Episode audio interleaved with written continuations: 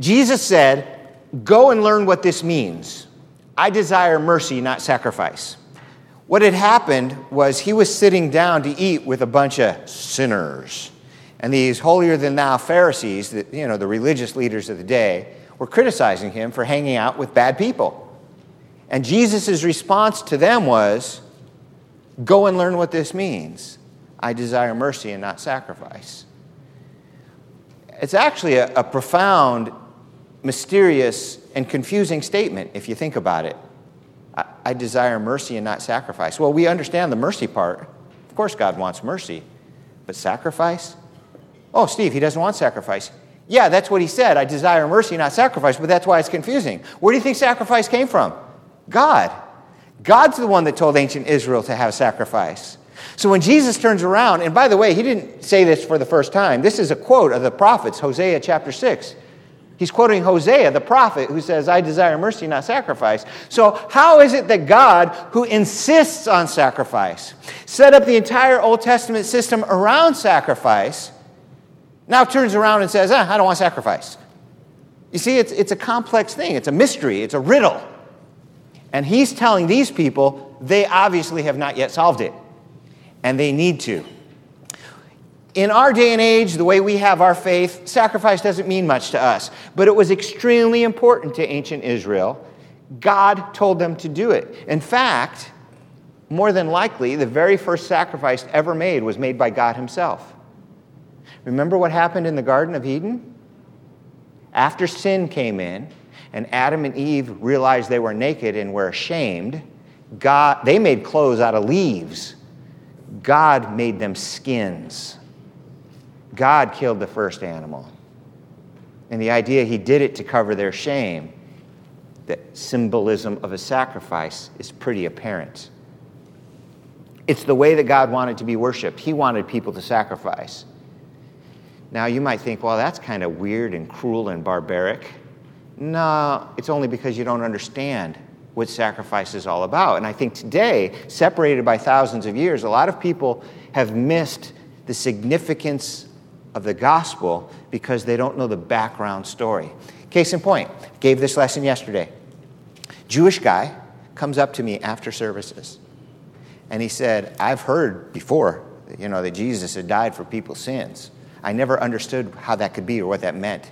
He says, I understand now because he learned what the scripture said about sacrifices, and it helped him understand the gospel of Jesus.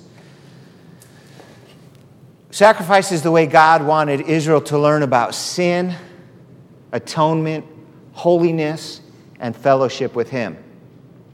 And it works. So here I am, back a bazillion years ago, a young Jewish man myself.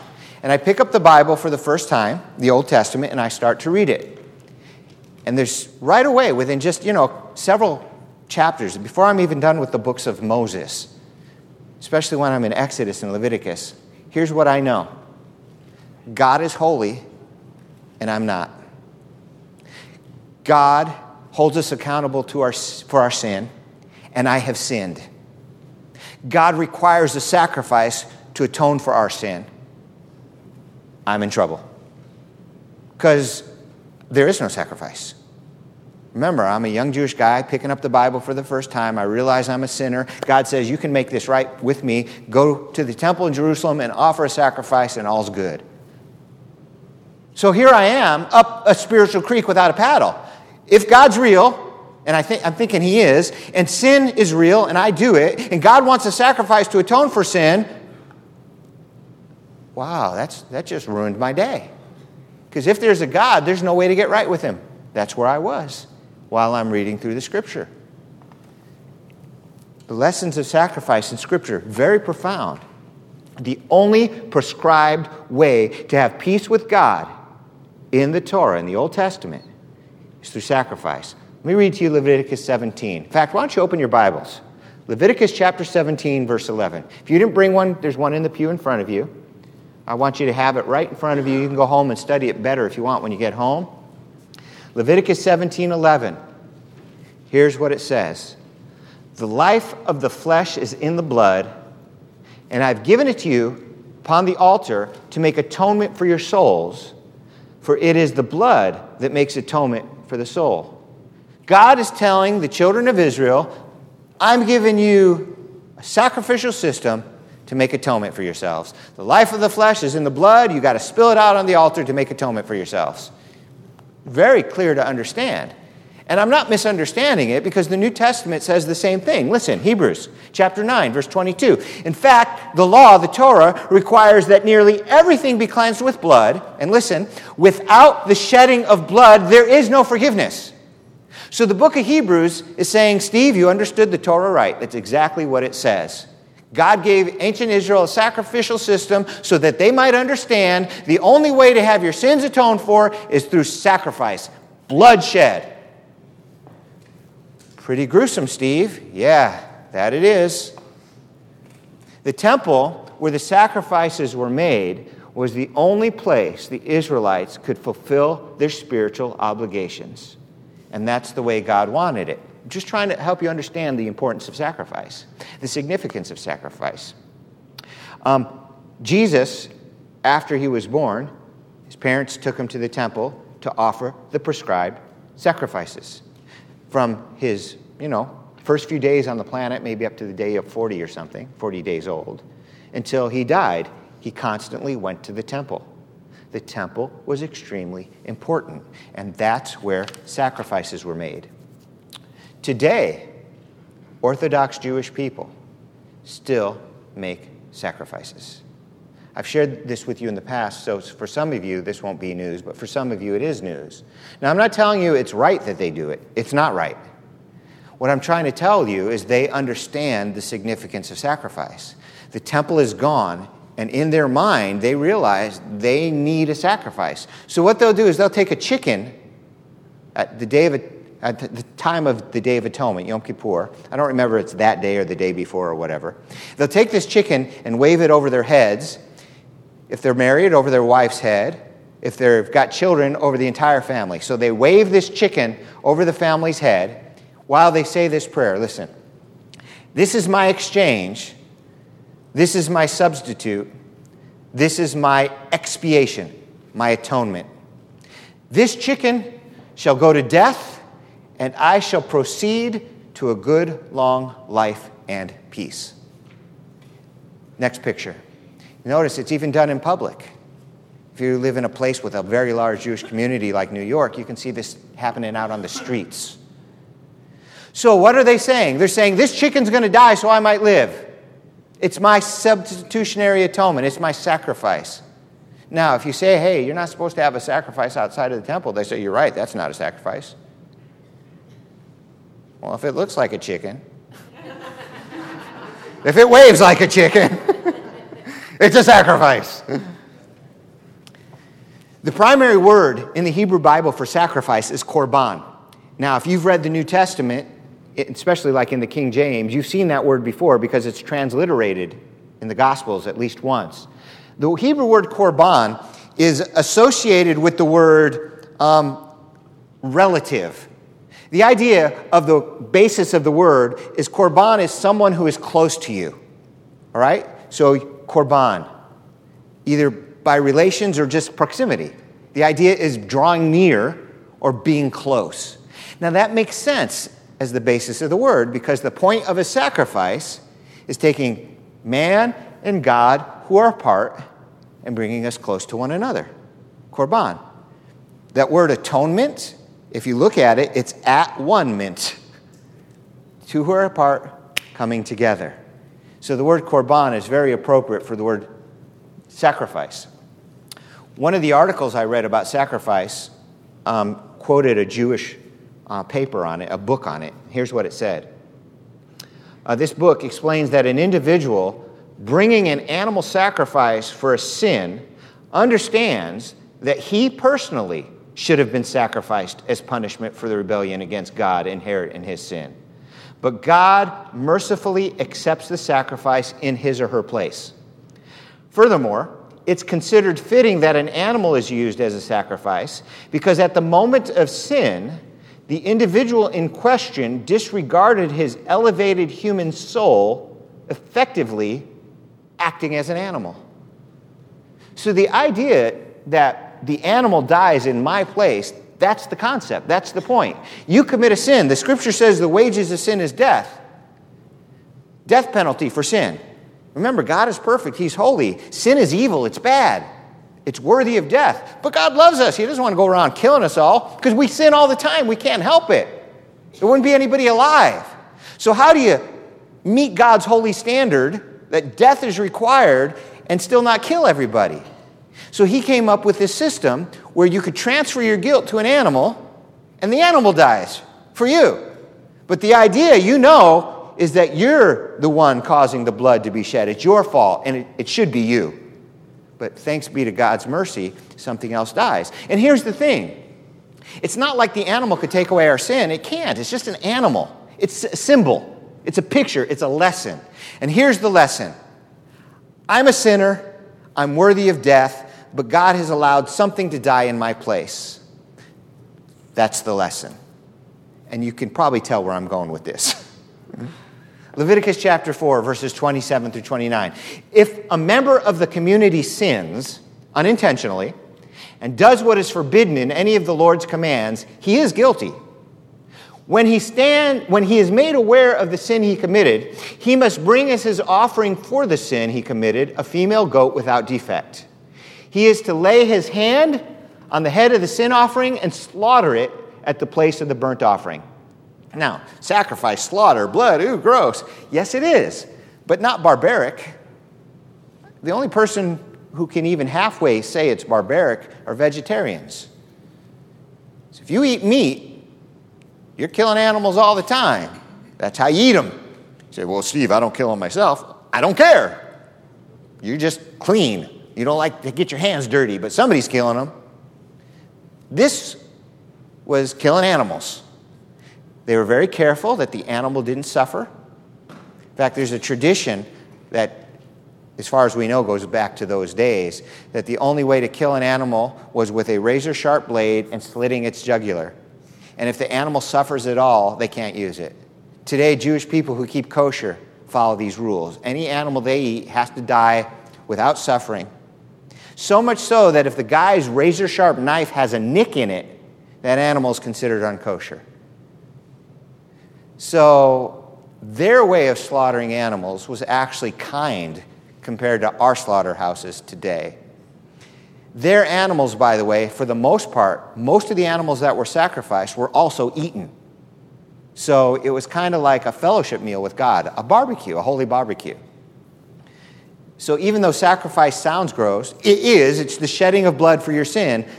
It's not much different than what we do today. We only consume the meat without a lesson they consumed the meat with a lesson.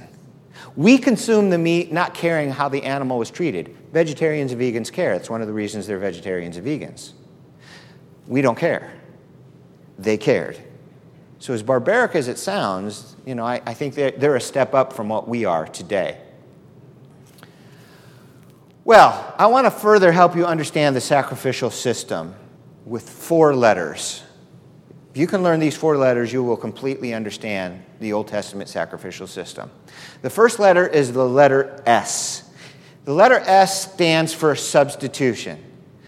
The animal, as I already pointed out to you, takes your place. It's your substitute.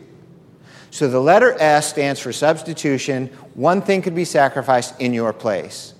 I use the word substitution. Heck, you could use the word sacrifice for your letter S if you want to, but I use substitution. The second letter is identification. Notice it said, You are to lay his, he is to lay his hand on the head of the sin offering. And then Leviticus 16:21 says, he is to lay both hands on the head of the live goat and confess over it all the wickedness and rebellion of the Israelites, all their sins, and put them on the goat's head. He shall send the goat away into the desert in the care of a man appointed to the task. Identification. When the offerer brought the sacrifice to the priest, he put his hand, in this case, the one I just read was the priest himself on Yom Kippur, the Day of Atonement, put his hands on the animal, and then he confessed the sins. So, as if this transfer was going, our sins are now on you, they're now your sins. I identify with the animal, the animal identifies with me. We trade places in a sense. So the I would stand for identification. And then the animal has to die. And that's the next letter D. D stands for death. Now, with the, uh, on Yom Kippur, they had some animals that died and some that were excommunicated. So, what, what, what do we know? We know that sin sends you far away from God and kills you. That's what we know about sin. So, having the basis of the Old Testament sacrificial system in the minds of the people helps us read forward into the New Testament. The final letter is the letter E, and it is exchange. After the substitution has been brought, the identification has been made, and the uh, animal has died, there's an exchange that takes place an exchange of righteousness. You get the animal's innocence credited to you, the animal gets its guilt credited to it, and it dies or goes away. You're fine, it's not. I give you the word side, S I D E, because it's easy to remember. Substitution, identification, death, exchange. But it also reminds me of the word korban. Remember, two who are close, farther apart, come close together, side by side. And the only way this can happen is through sacrifice. Now, before we jump into the New Testament, I want to tell you a little bit more about sacrifice. If you've been reading through Leviticus, and I know you have, you're seeing there's all sorts of different types of uh, sacrifices for different reasons. Some are called guilt offerings, some are fellowship or peace offerings, some are burnt offerings. Like, what is the deal with all these offerings? I don't know. It's very confusing. They obviously understood, but each time I read about it, there's obvious some information that's missing. It doesn't explain it all for us, you know, 4,000 years later or, you know, 3,500 years later. But I went to a Jewish educational website to see their take on the various sacrifices. And, and, their take was intelligent, it made good sense. Whether it's spot on or not, I couldn't say. But I want to share with you their take on it. The first one, and I've got seven sacrifices to share with you. The first one is the olah, or the burnt offering. Olah means to go up, probably refers to the incense. I mean, the smoke of the sacrifice that ascends up to heaven. And it's called the uh, burnt offering in most of your Bibles. They say the burnt offering was about wanting to commune with God. It was like a fellowship offering. It's a way of trying to make peace with God, sort of, but mostly communing with God. And it was submission to God's will when you offered the burnt offering, because this is the only sacrifice where the whole thing was burnt up. You didn't eat any of this. All the other sacrifices you ate some of, but this one, no, all went to God. And so in their mind, this is complete submission to God. Your entire sacrifice is God's, as if your entire life should be God's. So that's the burnt offering. The next one is the peace offering, also known as the free will offering, the thanksgiving offering, and also the vow offering since it's also called the Thanksgiving offering, I prefer that one because it's, you know, you go to the temple, you offer this sacrifice, and you tell God thanks. Thanks for blessing you, thanks for delivering you, thanks for providing for you, and so on and so forth. And of course, this one is eaten as a fellowship meal. So you go to the temple, you bring your family, you offer, the priests get some, you and your family get the rest. It's a nice holy barbecue. The third one is the sin offering. The sin offering as I read to you a moment ago, was for unintentional sins. And there's a couple lessons to be learned in that. We can sin and not even know it. We do sin and don't even know it. But God knows it, and He still holds us accountable for it. Sin is sin. It's sort of like, gee, officer, I didn't know the speed limit here was, was 35. I thought it was 50. He doesn't care that you didn't know.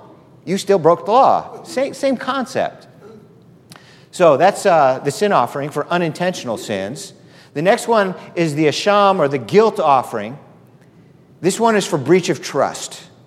If you have broken somebody's trust, I don't mean you just hurt their feelings, but maybe they entrusted something to you and you lost it or stole it or whatever. That's what this one's for. And this one's also, according to Jewish tradition, since God holds us accountable for sin, you know, when I was over at cousin Louie's house, I did X and X. And I'm not sure if that I should have done that or not. That might be wrong. Was it a sin? Was it not a sin? Did I do? I'm not sure. I better go to the temple just in case. So this is a cover your assets offering, a CYA, because you're not really sure, but you want to make sure you're okay with God just in case. And though the idea is kind of silly in one respect, and the other respect is kind of brilliant, because the idea is don't risk it with God. God is serious, God is holy, God is righteous. It's not worth making a mistake, just in case I'm going to do this. Next one is a, food offering. And this brings me to the story of Cain and Abel, which I think everybody's got wrong. Because here's what happens Cain comes to the Lord and he offers fruits of the field, crops, veggies. Abel comes and he offers an animal, a lamb. And Cain is rejected and Abel is not. And everybody goes, aha, that's because Abel offered the right kind of sacrifice, blood sacrifice, that's what God wants. Cain offered the wrong kind, and that's why his wasn't accepted. I don't believe that's true. Obviously, food offerings are acceptable to God. It's part of the Levitical system. There's nothing wrong with a food offering. And if you read what the New Testament says about Cain and Abel, it says that Abel's sacrifice was accepted because it was offered in faith. It doesn't say that about cables. Cables. Cain's. It wasn't offered in faith. It had nothing to do with the sacrifice, it had to do with the attitude in which the sacrifice was presented. Cain didn't have the right heart before it. Abel did. That's why his was accepted and the other wasn't. There were even offerings of undiluted wine. Hey, if you're a teetotaler and think the Bible is the same, I don't know what to tell you. They made wine and they drank wine and they offered some to God and it was all good. The seventh one I want to share with you is the red heifer. This is the most mysterious of them all.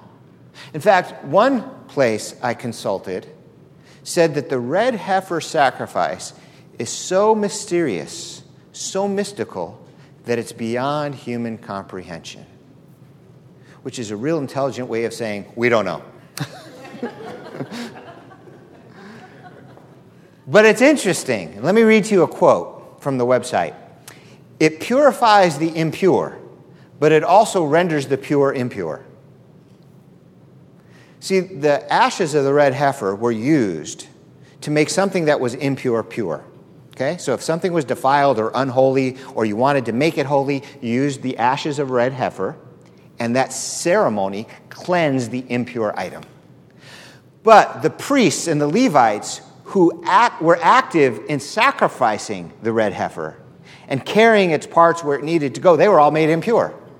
So, in the process of making the red heifer sacrifice, they became impure. Now, how is that? How can you become impure while you're doing something that makes it's like saying, ooh, you don't want to make soap, it'll make you all dirty. Well, actually, making soap is a dirty process if you think about it. It takes animal lard or plant lard, and you boil it, and it could be a little messy. But this is kind of cool because in order for the red heifer to do its thing, it has to die. Death, the shedding of blood, not a good thing. Death is not a good thing. And I, I, guess I don't have to prove that to you. Nobody likes it. God doesn't like it either. It's a necessary thing, but it's not a good thing. In fact, it says in the Bible the last enemy that God will defeat is death. He will destroy death. He's going to kill it. He's going to kill it dead. I can't wait for those days. But in the meantime, he will use it to help people get atonement. So it purifies the impure. Another thing about the red heifer sacrifice, really cool. According to Jewish tradition, the Messiah is going to do the red heifer sacrifice when he comes back. Remember, they don't believe in Jesus, Messiah hasn't come yet. And for the last couple thousand years, there have been no red heifers. I don't mean you've been to Texas and you saw one that looked pretty red. That's not what I mean. I mean, they have a certain set of standards that this heifer has to meet to be considered kosher, to be used in the temple as a sacrifice, and they haven't had one for 2,000 years since the temple was destroyed. But guess what they stumbled upon just a few years ago? A kosher red heifer. And you know what that meant to them? Whoa, it's a harbinger of the Messiah. We've got a red heifer now. That means the temple can be rebuilt. We can do the red heifer ceremony, and the Messiah can come. Pretty cool. Did you know just a few years ago the Sanhedrin also reconvened? Yeah. And did you know there's a place in Israel right now where they are making the articles for the temple? Oh, yeah. They're even prefabbing part of the place so that when the time comes, they can get on it and get her done. They're just waiting in the wings for the right moment. And this is cool, not because we need the temple or want the temple, but because prophetically speaking, it says the temple will be rebuilt.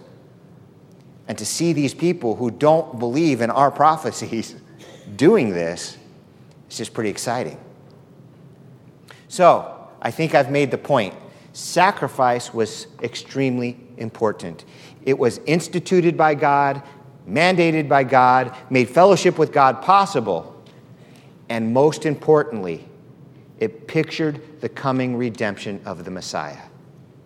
See, I told you before it was a symbol. Animals could never take away sin. New Testament says it is not possible that the blood and bulls, the blood of bulls and goats can take away sin.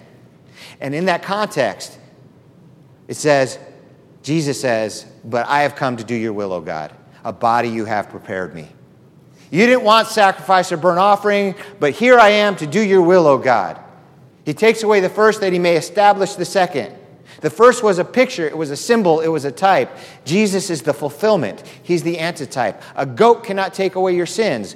What makes a goat holy or better than you? So powerful that it can cleanse you from your sin? It can't. You need something not only equal to you, but superior to you to take away your sin. And not just superior to you, but superior to sin. So that's something that's totally sinless. And not just something that's sinless, but something that can vanquish sin, defeat it, kill it. You can't do that. A goat can't do that. I can't die for you because I'm sinful too. I can't even take care of my own sin. Jesus, as the Son of God, the sinless Son of God, died for everybody's sins from Adam till the coming of Jesus. He is so powerful, so holy, so pure that he can deal with everybody's sin. Only the Son of God can do that. That's why he came. He came as a sacrifice for our sins. He said, I did not come for people to serve me, I came to serve people and to lay my life down as a sacrifice for many. A korban. Because we are distant from God. And Jesus was the only one who could fix it. But he set in motion centuries before the education so that we would understand the significance of the gospel when it came. So I think people who haven't read the Old Testament and aren't aware of the richness of the lesson are like stepping into the movie halfway through, like right after intermission, missing part of the story, part of the richness of what's going on. So, with all that in mind, Jesus said, Go and learn what this means. I desire mercy, not sacrifice. But he wants sacrifice. So, what's he talking about? Well, that's why it's a riddle. He wanted people to work it out. Remember, I told you about Cain and Abel? It wasn't Cain's offering that was the problem, it was the attitude of the offering that's the problem. If anybody brings anything to God, a dozen bloody bulls or a corn on the cob, if the attitude's not right, God doesn't want it. Listen, Jesus said the same thing.